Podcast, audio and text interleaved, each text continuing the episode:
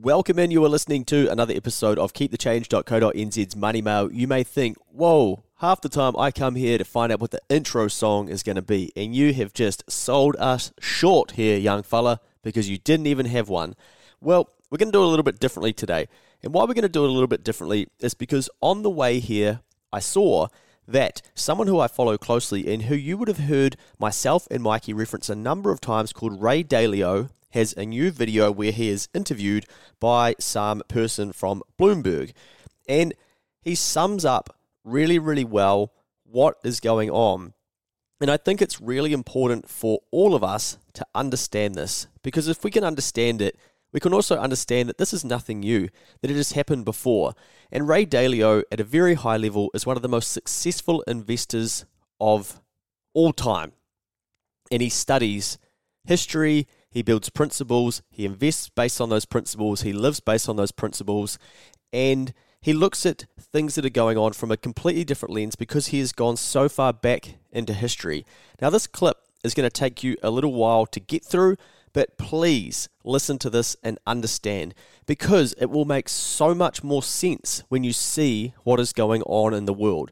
And you will learn that this isn't something new it's just new for us because we haven't seen it for some time.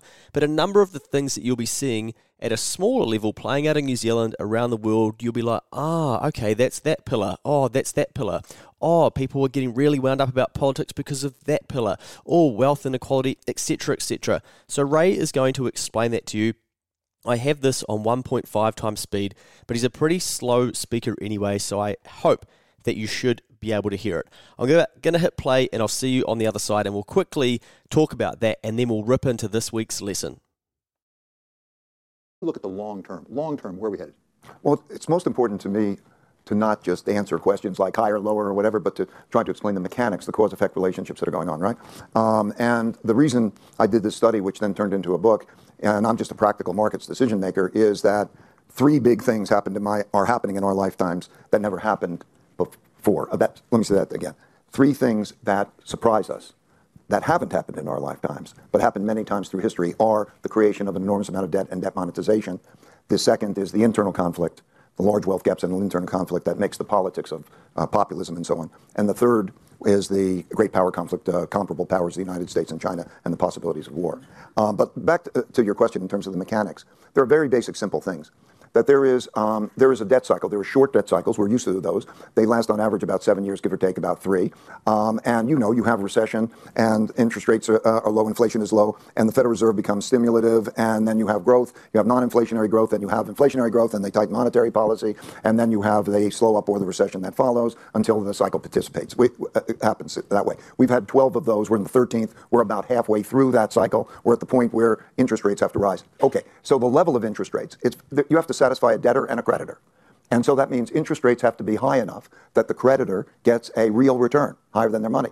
And so, and if you don't do that, you create the cycle that we have before, where money is essentially free, interest rates are nil, or in some cases negative, and you have a situation where you don't have to pay principal, so money was essentially free. Then that imbalance is enormous, and it's made more enormous because even then the supply demand is not adequate. There's not enough demand to buy those bonds. And so the Federal Reserve's got to come in there and print money and buy those bonds and redistribute wealth.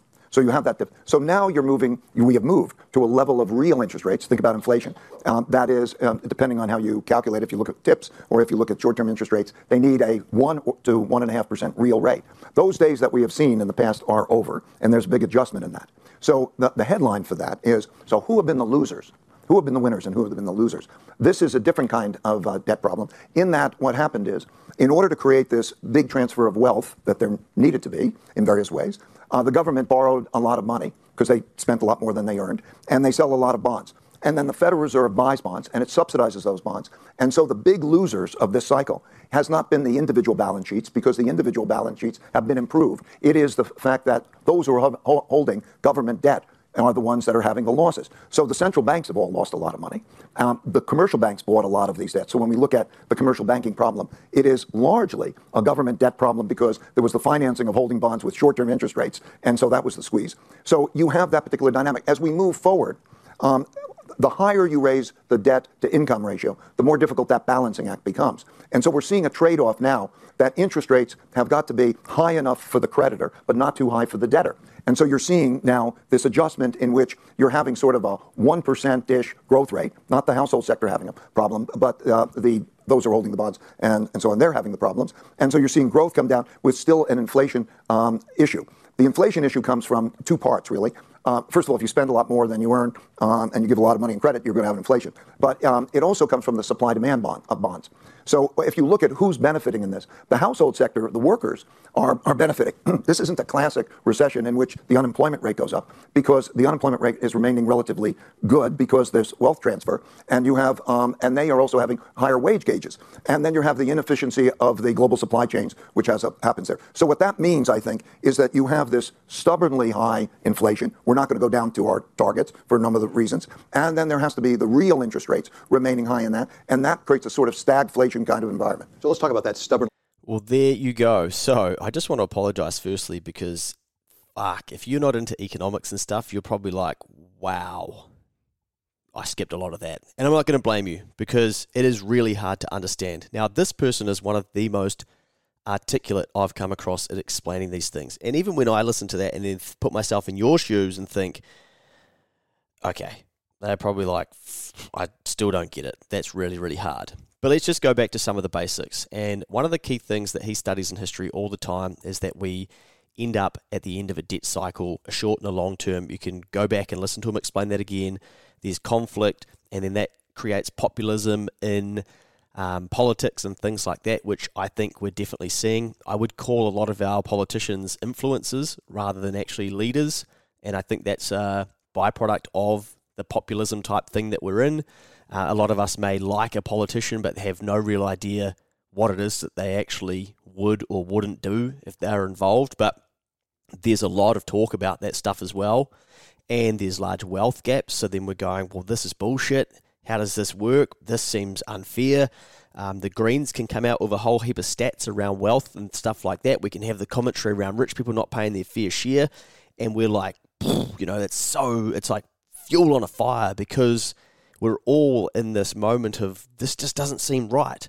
And so this is nothing new. We've been here a number of times before, but then also we have a threat to the global leader, which was the USA, and they have been for a number of years, and we've done a whole pod on that. And you have China kind of going, well, we're sparking some shit up over here. You've got Russia as well. So there's a really high chance of war. And if we look back, for a lot of us, we're like, well, there's always been things that are going on in the world, but it doesn't feel like it's been that global. But now it feels like we're actually quite close to that, and that is quite scary. So there's all of these things playing out. But as Ray explains, and you can go and read his entire book and go and watch more um, videos where he explains this stuff, this has all happened before, and it's usually sort of the end of a cycle. And these things can often happen and overlap each other. And that's how this person has basically invested their entire life. And he has a great saying that Mike and I often talk about is uh, if you're worried, you probably don't need to be. If you're not worried, you probably should be. And what that basically means is that if you're just living with your head in the sand, blase, which you're not because you're listening to this stuff, you're trying to understand. When these things come out of nowhere, people are freaking out. And we've got examples of that in recent pods where people are saying, you know, I, I, feel depressed at where my interest rate is. I can't believe this. You know, this just seems so unfair, all these things. But really, there's been 12 OCR increases, and every time there is, there's a major story on the news, and you can't get away from this shit. But you can if you choose not to look at it, right? So they're not worried, and they probably should have been. And then they get to the point where they really have to but it manifests into depression, anxiety, and fuck this, and this politician should have done better, and the Reserve Bank should have done this, and etc. etc. etc. We shouldn't have capitalism, or we should have this society, or we should be doing these things instead of being like, if I just took some action two years ago and, and, and had a bit more worry, then I might not be so worried now. So that's what that whole concept is about. And then on the other side, a lot of us that are listening to this and trying to understand these things, there's a risk for us as well that we over worry about these things, so then we don't take any action. You know, we're we're worried about what the exact bottom of the housing market is, so then we won't, you know, we won't actually go and have a look at the houses and buy our first home, even though that's the main goal that we have in our life, if that's your profile set up, right? And so you'll over worry about this shit instead of going, look, I should probably just keep moving forward to get closer to the things that I want.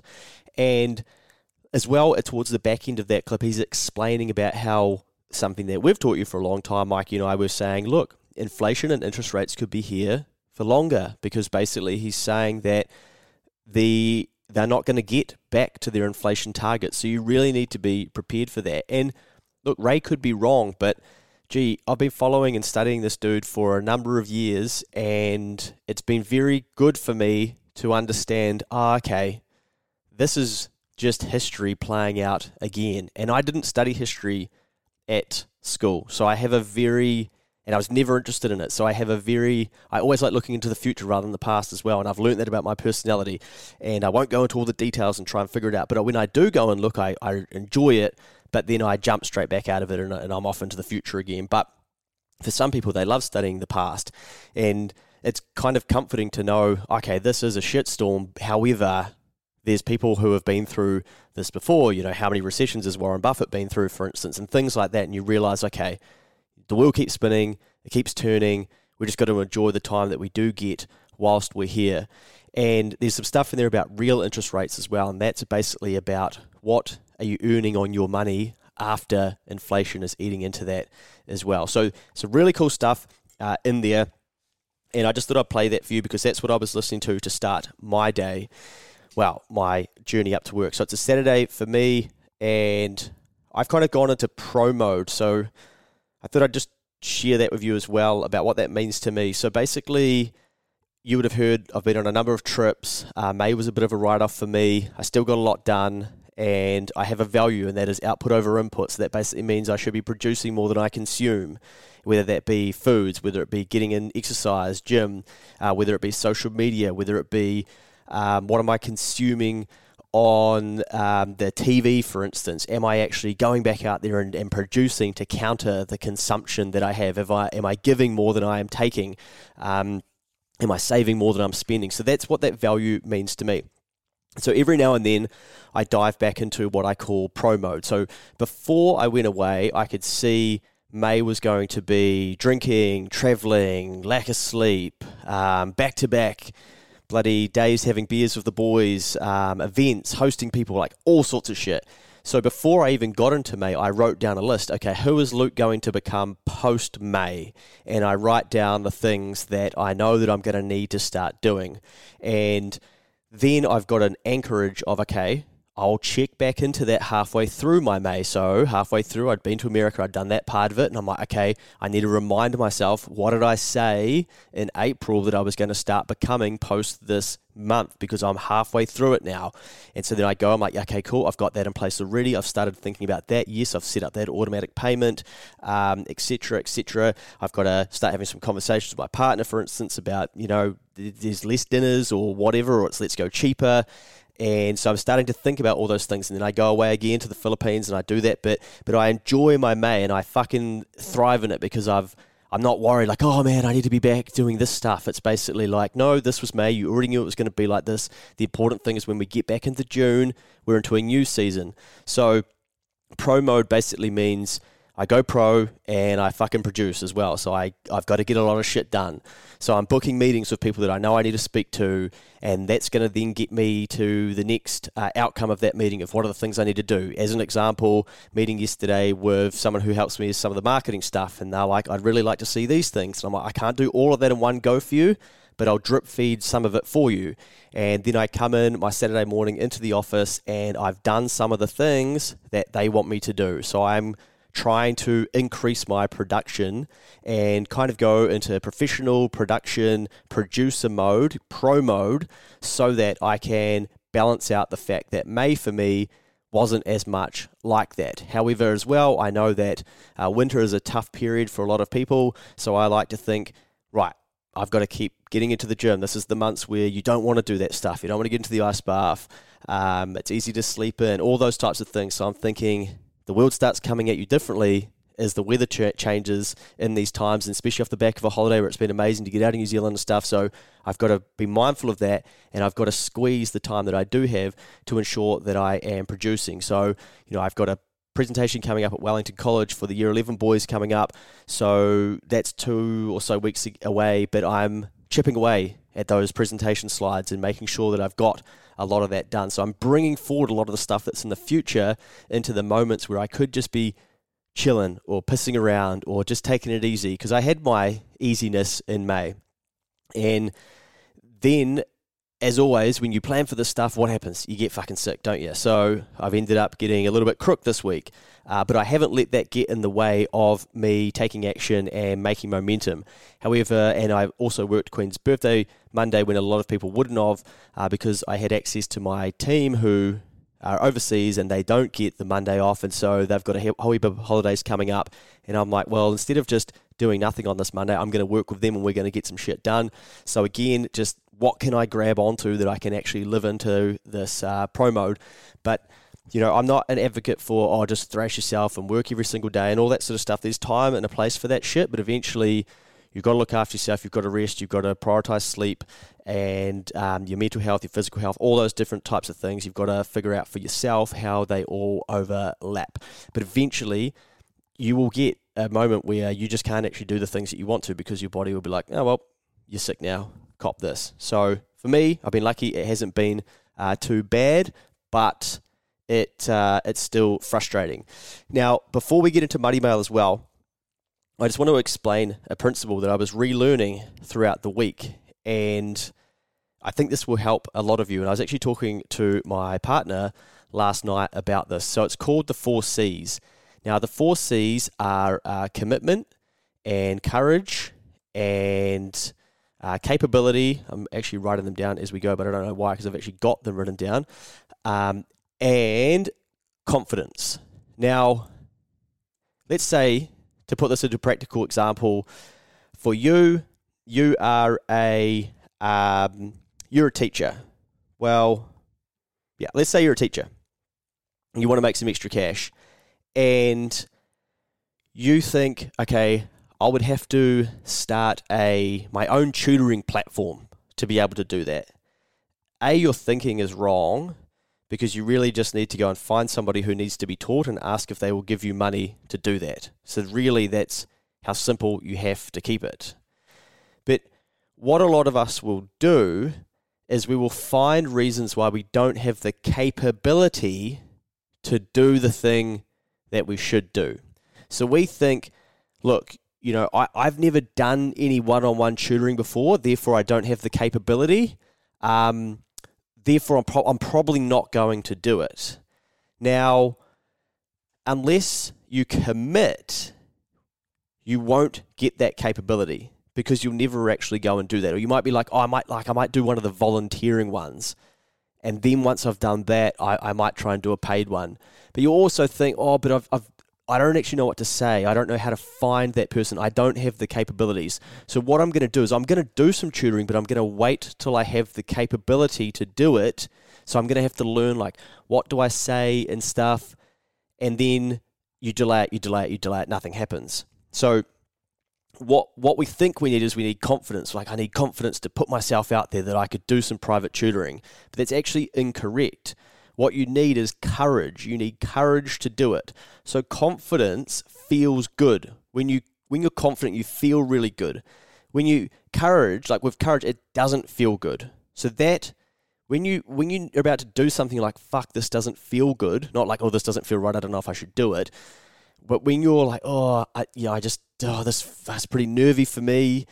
That's because it's courage speaking, not confidence. But we confuse the two. So, what we actually need is to reverse the order. So, what we do is we go, look, I need to make some more cash from tutoring a student. Bang, I'm going to commit to it. You pull out your phone and you go on Instagram and you change the background to black and you type and you say, I'm looking for one student who needs to be tutored this term. Get in touch with me if you'd like help with math, science, English, whatever. And you hit send and you've committed to it, and then bang, you wait. and you wait and you see. And that takes courage to do that because like, oh shit, you know what? I don't know what to say. All these different types of things. You're not supposed to know what to, stay, to say. This is what we talk about when we say you get to learn the skills of becoming this person. So you've got to lean on having some courage to then commit. And then someone gets in touch and they're like, hey, yeah, actually, I need help with my math. And instantly, you go back into teacher mode. You're like, oh, okay, sweet. Well, I'm, I'm a good math teacher. Yeah, I can. Yeah, sweet. What stuff? Oh, algebra. Oh, okay, cool. Yeah, I'm pretty good at that. Sweet. Let's do it. And you've got the capability already. So then you deliver that, and as you're delivering it, they're learning heaps, and they're not thinking, "Oh, I wonder if this person, you know, doesn't have any confidence and capability in what they're doing." They're like, "Fuck, old mate's a teacher here. They can probably help me with my algebra. This is so sick. This might mean that I may not fail, and my parents are happy to pay for this. Brilliant, or they're a uni student, or whatever." And you're doing that. They've got confidence in you. You get confidence in yourself, and you're like, "Fuck, sweet, I did that. Mean, okay, that that works." And so then you get the confidence unfortunately, we don't get taught this shit, do we? So a lot of us are like, well, I got to get the capability first. And once I've got the capability, then I can go out there and I'll have the confidence. Now, this is no different. You go to university, for instance, if you uh, went down that path and you're like, nah, you know, can't do X, Y, Z because I've, I've got to get the capabilities first. And so we get taught that that's the right way to do things. And, and sometimes that is necessary in different industries, right? and then you go out into the market and then you get your job and you're, you're full of fucking confidence because you think, oh, I did my uni degree, I'm, I'm going to clock this accounting gig. And then you, your boss is like, hey, can you wind this company up for me? Can you please do three sets of accounts? Um, can you please figure out how to do a dividend? Oh, there's this you need to do, a subvention payment from this company to the other and you're like, oh my god, I don't remember any of this shit from uni, I didn't even know if I did it. But I fucking tell you, who does know how to do it? Google, Google. What is the subvention payment? How do I do it? And then you actually start doing it. So you start to lose your ego of like, oh, okay. But we push people down a funnel of you've got to get the capability first, and then that will build your confidence up. But for a lot of us, a lot of the times it is just commit. And I still have to do this. So today, for instance, I know that I need to start doing YouTube ads. And I'm like, I just need to make one. And I've made two or three today. And I know that in six months' time, I'll look back and be like, they were shit. But here's what I'll learn over the next six months of running those ads and making those videos and trying to create the scripts and stuff like that. So, the lesson there for you is that if you're putting something off because you think you need the capability to do it, have a good conversation with yourself and actually just ask yourself, do you already have the capability to deliver that? Maybe it's actually just commitment that you need to lean on to get yourself started. And you will have heard so many people just say, oh, just get started and figure it out as you go. So basically, that is what the four C's is. That is people summarizing without understanding what the concept of those four C's is. Now, Dan Sullivan is the teacher of that 4Cs framework. And he's been teaching people in business and entrepreneurship and stuff for a long time. But we can all put that into different areas of our life. So I hope that that uh, got you thinking and helped you. Now, let's get into this week's Money Mail, as it's quite a grunty one. And if we don't, we could be here for half an hour before we even start. So, the title of this one is What Does a $150 Bag Cost? Now, this was inspired by somebody who posted it on Instagram actually over in America, and I was like, oh, that's quite a cool thing to talk about for Kiwis. And I made a video about this around Subway footlongs at one stage too, and I kind of merged two topics into one. And I started writing this on my flight uh, over to wherever I was going, somewhere um, over to Asia actually. And that's again example for me is I don't sit there and go like, oh, I don't have a whole money mail in me right now, so I won't even start. I'm like, just pull up my pad and my pen or my keyboard and my note and I just start writing. And I write, might write 50% of it in one go, 40, sometimes 80, sometimes 95. And then I come back and I flesh it out and I add more and I read it and I'm like, man, that doesn't even make sense. What about putting this in? What if we put a story in? What if we put an example in? And then I flesh it out completely. So that's me committing. It's not me going like, I don't have the capability to write an entire article about that right now fuck, I don't care. I'm committing and I'm going to find it and find that capability as I go. And the more that I do it, because it's been three years now, I just uh, create confidence that I can do it and that I will finish that article at some stage, or even I might even just zone in and be like, I've got to do the whole thing right now. And sometimes I have to do that if I'm under time pressure, but I have the courage to start the writing and I commit to it.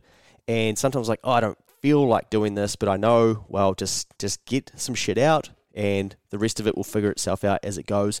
And then I have the confidence to know that I can do that in other areas of my life as well. So those things start to move over into different areas. Now, for many of us, we price things in units we can measure. Now, I'm a big fan of Subway. It's easily my most ordered fast food. I don't know if it's healthy or not, but I can't resist it. Who doesn't love a foot long or to get a six inch in you? Honestly, I get it all the time uh, if I need to get something to eat.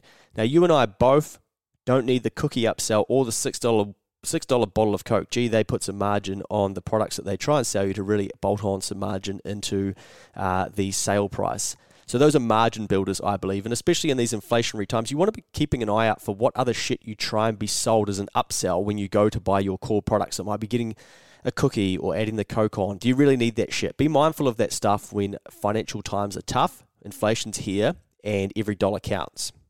Now, my love for a footlong meant that for years, when I would go other places to buy lunch, I would compare the price against a footlong. That sandwich isn't worth it. It's way too expensive. I could get a footlong for that. So, what I would often do is I might get a footlong and it might be 15 or 16 bucks back in the day, or probably even like 12 bucks. And then I would go other places and there'd be a shitty sandwich and it'd be 15 bucks. And I'd think, fuck, that ain't worth it because I could get a footlong for that. And I would do this all the time. And I would do it with people that I'm with, and they'd be like, "Oh, dude, shut up! Like we're not at Subway." And I got stuck in that mentality for quite some time. And it actually, if I think about it, it, it started encouraging me to think more scarcely. And I would be with people, and they'd be like, "Well, bro, I'll buy you this sandwich. Just shut up! Like, just get on. You're not even paying, so why are you saying that?" And I was just stuck in this, like, oh, I'm just comparing everything to what a perfect cheapish meal is in uh, in Subway, and sometimes it wasn't even me paying, and so I could see how I was frustrating people. But I lived in a constant mode of comparison instead of just enjoying what was in front of me and accepting what things were going to cost. Now, for many of us, we get paid by the hour. We go out shopping and then price things on a per hour basis, i.e., if you earn $30 an hour, you may price a $150 bag as five hours of work. Five threes at 15, right? It can't, uh, it can often be good for us to understand how many hours of work items are going to cost us. This may encourage or discourage you to purchase it. So you do need to think about what this is doing to you. So, on the positive side, this can lead to greater appreciation for the items of service you purchase and a more cautious approach to spending. Regularly evaluating prices in terms of your hourly wage can serve as a motivator to explore higher paying job opportunities, becoming more valuable, or seeking professional growth. Now, what that means is you might use it to a positive where you look at things and you think, wow, you know, that took me eight hours to earn that.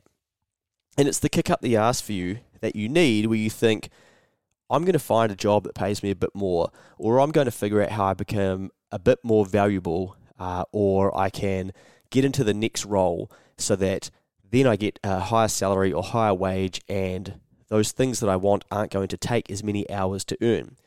It may also lead to reflecting on the value you place on your time and whether your current employment earning capacity aligns with your personal goals and aspirations. One thing we need to remember is taxes. The accountant had to bring up bloody taxes again, didn't I? We don't get paid in pre tax dollars though. We get paid in after tax dollars, don't we? So if you get paid $30 per week and you do 2,080 hours per year, which is 52 weeks times 40 hours, you would earn $62,400 before tax. And I'm going to say that you're contributing 3% to KiwiSaver in this example as well. Now, after tax, ACC and KiwiSaver, you would have $47,833.28 left in your hand or your pocket. So if you divide this by those 2,080 hours, you're actually on $23 per hour. That $150 bag is no longer five hours work, but in fact six and a half hours of work. Yikes. Now, this is really important because often I'll hear people say, oh, that's, you know, that's five hours work, but it's not because they're pricing it in pre tax dollars. So it's just something, again, for us to keep an eye on how our brains are looking at these things. And why it's also important is that most of you will be earning over $48,000 per year. So, for every dollar above that, you're going to be taxed at 30% until you earn over 70,000 then every dollar above 70,000 will be taxed at 33%. Now, this is the 10th of June 2023. I've got a feeling the tax rates might change at the next election. So, some of these tax examples that I've given over the years, I imagine at some stage are going to change. And I'm not going to go back and record every single episode that I've talked about tax. Uh, we'll just start to update them as the rules change as well. But at the moment, income above 48,000 towards 70,000 tax at 30%, above 70,000 at 33%. Now, for 2 or 3% of you uh, weapons out there, you'll be earning over $180,000 and you'll be getting taxed at 39%. But why we need to be careful of this is that we will go and get debt, and for every increase that we get, above, say, say we're on uh, $50,000, we get a $2,000 pay rise from 48 to $50,000. That $2,000 is going to be taxed at 30%. So we're going to lose 30% of that $2,000, right? But you can go to the bank and get a two grand credit card and you sort of think, oh, well, you know, sweet, I got a two grand pay rise. But it doesn't work like that. So given 2000 80 hours of minimum wage nearly takes you these days to the 30% tax rate for income above 48k, and our median income in New Zealand as well is now above $60,000. You must understand this concept. So, when you innocently take on new debt like a credit card or consumer finance, you need to repay this debt with after tax income. And often we think about a credit card or an access to credit as sort of an extension of our income, but it's an extension of our after tax income. So a two grand credit card increase will really take most of a $3,000 pay rise to be able to repay. So if you get a two grand credit card and you max it out and then you go, you're like, oh, I'm going to get a pay rise. You're going to need a three grand pay rise over an, a year to actually be able to repay that $2,000 because you're going to lose a chunk of that to tax. You got your KiwiSaver, etc. Now let's get back into the comparison type stuff. And I've got a question for you. What do you use to compare purchases to? And a few people have emailed me since telling me that they um, they'll compare prices to how many times they're going to use it, and they start to break it down in percentage uh, cost per usage and all sorts of different things. And they're comparing running shoes to high heels. It was quite interesting the different things that people were sending through. But everybody has got different things that they anchor things against. You know, for instance, a real estate agent might think, well, that's just one more house sale. So they might think about putting a spa in at their house, and that spa is going to be 15 grand by the time it's installed or whatever. And they think, oh, well, you know, that's just a sale of one Auckland property. Okay, sweet. Yeah, I, I can do it. Um, but for, for other people, they might it might be the ability to work overtime. And they, they might think, well, that's just a few more hours of overtime. But you've got to think about the after tax amount as well. So we often price things in the currency that we swap hours for some, number of goods or services for others. If this is not serving you well, you, you, uh, you don't want to get stuck here as it can be hard to let go of and not understand the impact that this is having you, i.e., you're pissing all your mates off when you keep talking about um, oh, this is a shit place to come for dinner because we could have got Subway for this. Like, yeah, but we didn't want Subway, you dickhead. So, on the negative side, if you frequently perceive prices in terms of your hourly rate, for instance, it may lead to increased stress and frustration, particularly if you feel that items or experiences are unaffordable or require a significant amount of your time to earn. So, you might have to go and do something and pay for it. And you're like, oh, for fuck's sake, you know, that's eight hours of work that I've just had to swap to go and get that x ray on my sore back that I've been complaining about for three months, you know? And so then you'll put off doing things like that because you're like, that just doesn't seem like it's got a great value to it. So that constant mental calculation can create a sense of financial pressure and potentially impact your well being as well. So you might also fall into the trap of prioritizing items that provide immediate gratification instead of long term benefits, i.e., buying now to hire, uh, buying now to make the hours you put in feel rewarding instead of investing for the long term and feeling like you got nothing back in return right now. Now, that is the key paragraph of this. Basically, you might fall into the trap of prioritizing items that provide immediate gratification instead of long term benefits.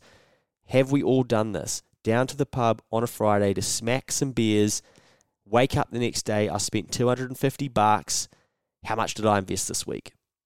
25. You drank 10 times more than the automatic payment you have set up to put into your savings account or into your investment portfolio. Because you know what? I'm not going to fucking feel that great from that AP into my shares, are you? No, because future you is going to benefit from that, not here and now, Friday, down the bloody local bounce for a couple of lagers, you, is it? So I've been here, I've done this stuff, and this is where I see these things. And I'm like, oh, yeah, I used to do that. But also, what's real crook about this is this is why things like buy now, pay later are so exciting and they work so well because they're tapping in to the fact that we can't really afford something. We don't actually have the money in the here and now. And they're like, well, here's a solution. You could pay it off in four installments and we'll give you this pastely thing to allow you to do that. And you get that immediate gratification of boom, new shoes. But did you invest the same amount of money? Of course you didn't, because most people that are using buy now, pay later and whatnot, they're still stuck in the trap of instant, immediate gratification rather than thinking about longer term. And longer term is really hard to think about because it's boring and you're not getting anything in return. So every time I increase my contribution to or pay out to KiwiSaver, I'm like, well, I know that's a good idea, but fuck, it is boring. I could easily take that money and go do something real exciting, have a dinner with somebody, I don't know, start saving for a trip again or something like that. And that's going to be more exciting, isn't it? But I know deep down that I need to be contributing to savings, investments, and things because I'm going to have a need for those in the future. But this is very, very important for all of us to understand because that concept of immediate gratification and instant gratification, it's so at us in the here and now, especially in these days, and it's so easy to not actually see what people, how people are manipulating us with great products that they put in front of us just to discourage us and stop us thinking about the longer term and the fact that yeah, it is boring to pay down your credit card. You know, I did it for 26 fortnights. 500 bucks a fortnight. Bang, gone. First thing I do, Westpac, can I please decrease my credit card limit? I'm like, fuck. I've got to wait two whole weeks again to get paid. And you know what I'm going to do? Have the same shitty phone call. And I was repaying the sins of my past because I had already had the instant gratification of, you'll give me a 15k credit card? go on then. I won't even spend that. And then boomfa. Anyway, you've heard that story. If you haven't, go back and check out the 30 and 30. You can st- hear more about my journey through some of those uh, stupid things that I did and how I've learned and now still get tempted to do them, but try not to. Now, Back to it. You may also undervalue experiences that don't align with your hourly wage slash how you price things, i.e., you may see other people spending as wasteful without understanding how they see the value of that spending and how they price things as being worthwhile to them. I do this all the time. I'm like, that looks like a waste of money. Why would they do that? That might be the best thing that they did that week. I'm sitting here, I've got a gold pen in front of me. I brought two pens the other day, it was $15. And even I was like, what the fuck, $15? I wish I got the receipt to find out. But I was so stoked with my gold pen. I'm like, oh, this is a this is a sick gold pen. Shout out to Uniball Signo Broad Gold. This is one sexy gold pen. I got a gold and a blue. This gold is from the Mitsubishi Pencil Co. Now you might be listening to this thinking, I knew this guy was a fucking loser, but seriously, he's getting excited about buying two pens. Honestly, when I buy a new pen, it probably gives me one of the greatest the things that I can buy. It's uh, it feels it feels something to me. So yes, I've got a bit on. I am strange, and I do like a nice pen. Um, but equally, I'll go look, and sometimes in the those containery locked things, what are those called? Cabinets, I think, is containery locked things. Good one, dickhead. Cabinets, locked cabinets. They'll have those real fancy pens. I can't even remember what they're called. Parker pens, I think, or something. And they're hundreds. And I'm like, fuck, what a waste of money. Who would pay that for a pen? But you're listening, probably thinking, well, why did this dickhead just pay $15 for two pens? So we've all got different ways that we're going to look at things, right? But the key point here is how strangers spend their money most probably isn't worthwhile being too much of your concern. However, in relationships, this shit does matter, doesn't it? Because we've all been in a situation where our partner buys something and we're thinking, okay, are you serious? Like, how many times is this going to happen? And you have those uncomfortable situations. And you've got to talk through those things and you've got to try and figure out uh, some middle ground. But when you start doing it with just strangers, fuck, what's it got to do with you? You're only going to make your life feel worse by judging what they do uh, with their cash. So, this narrow perspective may limit your ability to appreciate non monetary aspects of life as well. It's a very complex topic to understand because all of us are so very, very different. And I was a little bit nervy, well, not nervy, but was, this was a hard one to write because it's so different for all of us. And so that's why I've tried to give some more uh, examples and stuff, especially through the podcast, and, and try and explain what I'm talking about. So some people may find pricing things in hours as empowering and motivating, while others are going to think this is stressful and actually creating negative feelings for themselves. Ultimately, like most financial things, finding a balance between financial awareness and maintaining a healthy mindset is crucial. My challenge for you is to be mindful of this and see if you catch yourself doing this. Is it serving you well or is it hindering you? And before you buy, remember a $150 bag is, oh, damn it, I got the sentence wrong. $150 bag, five hours work, uh, is a $150 bag, five hours work when you make $30 an hour? Well, we know the answer is no because you're going to have to pay in after tax. I want you to have a thoughtful weekend. Now, as a further example for you, some people wouldn't have contributed their minimum, I think it's $1,043 to KiwiSaver by 30 June, and they'll have some cash sitting there to do it, and they're like, I'm not going to do that because I don't want that free $521, even though it's a 50% return. It's very hard to get a 50% return these days, but you're never going to see that money again until you're 65 or whenever. And so you're thinking, fuck, I'm not going to do it. I'm going to use that money instead to go and buy an iPad or to uh, go on a trip next weekend or whatever it is that you're doing. And it's a good example of how we know we should be doing things for the longer term and we'll end up regretting not doing them in the longer term but we're going to get more immediate and instant gratification to do them in the here and now. So we're constantly playing against this battle of the long game versus the short term gratification. Now, did you know that you're one of over six, uh, 7,650 recipients, and a number of people listen to this on the podcast as well, I you guys, 30,000 monthly listeners in May how good. Now, also, our fact for the week Treasury expects wage growth will decline from a peak of 7.4% in September 2022 to 4.2% by mid 2027. What are you going to do to continue on your own wage growth? Now, I spoke about this briefly with Mikey on a pod the other day. The reason I'm highlighting this is that people are going to think that the pay rises that they got over the last couple of years are quite normal and I've learned some concepts about inflation and what should my pay rise be, you know, before tax, and is that meaning I'm better off um, with inflation or not? And we're going to get to a point where that's just not going to be viable for a business to be able to increase people's pay rates by that. And so Treasury is saying, well, we're actually expecting growth of wages to come back to about 4.2% by mid 2027. Now, if you ask me, getting a 4.2% pay rise probably not too bad, but by the time you take off 30% tax, as you know, you're going to lose 1.2 of that. So really, it's probably only a 3% net pay rise. Who knows where inflation is going to be? But my word, I was about to say the F bomb for the 86th time in this. No, I actually been too bad today. But I don't want you to get to 2027 and be reliant on your employer or the average wage increase. You are not average. You're learning not to be. Nothing wrong if that's what you want to be doing and that's what people choose to do. That's cool. But I'd imagine a big reason why you're listening to this is because you want to get out of that mold and you want to be above average. You want to be thinking different and you don't just want to be like, oh, what was the average increase of wages this year? Oh, it was 4%. Oh, yeah, well, mine was 5 That's pretty sweet. Mine's, you know, effectively 25% higher or whatever, 20% higher, whatever it works out to be cool, I'm doing pretty well. No, I want you to be thinking way bigger than that. And if Treasury are predicting it's going to get harder for businesses to give pay rises, then we need to be thinking more and we want to be thinking earlier so that before we get there, we're like, well, you know what? My increase was actually double, triple the average increase uh, that we saw last year, etc.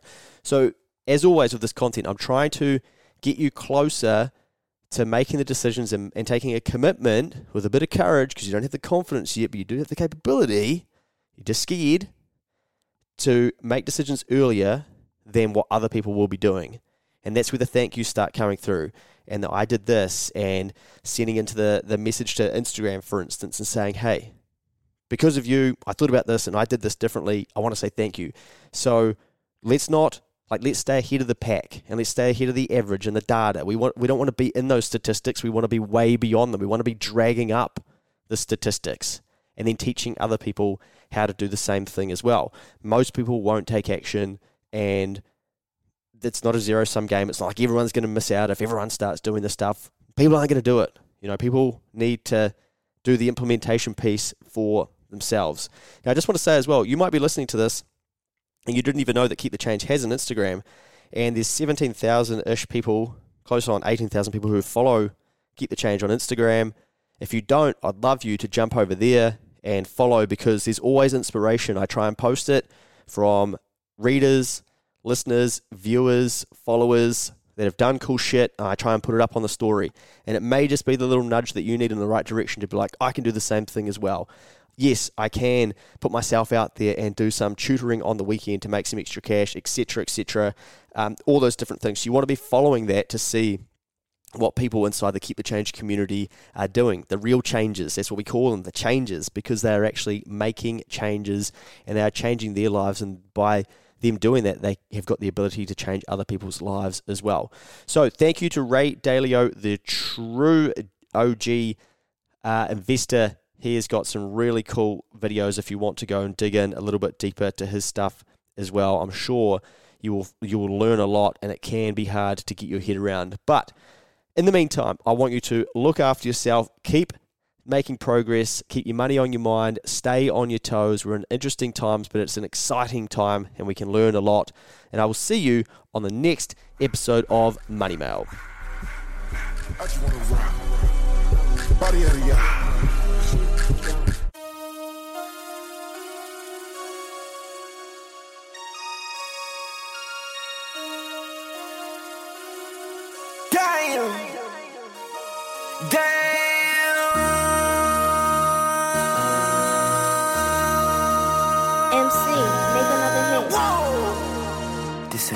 Project, project, This ain't what you want. This ain't what you want. Ha! 1600 block. I just wanna rock. I just wanna. I just wanna rock. Body out of ya. Shorty got that body out of ya. Hit it once, no time. Side up, fuck, you gon' kill my vibe. Stand on my money, don't know my side.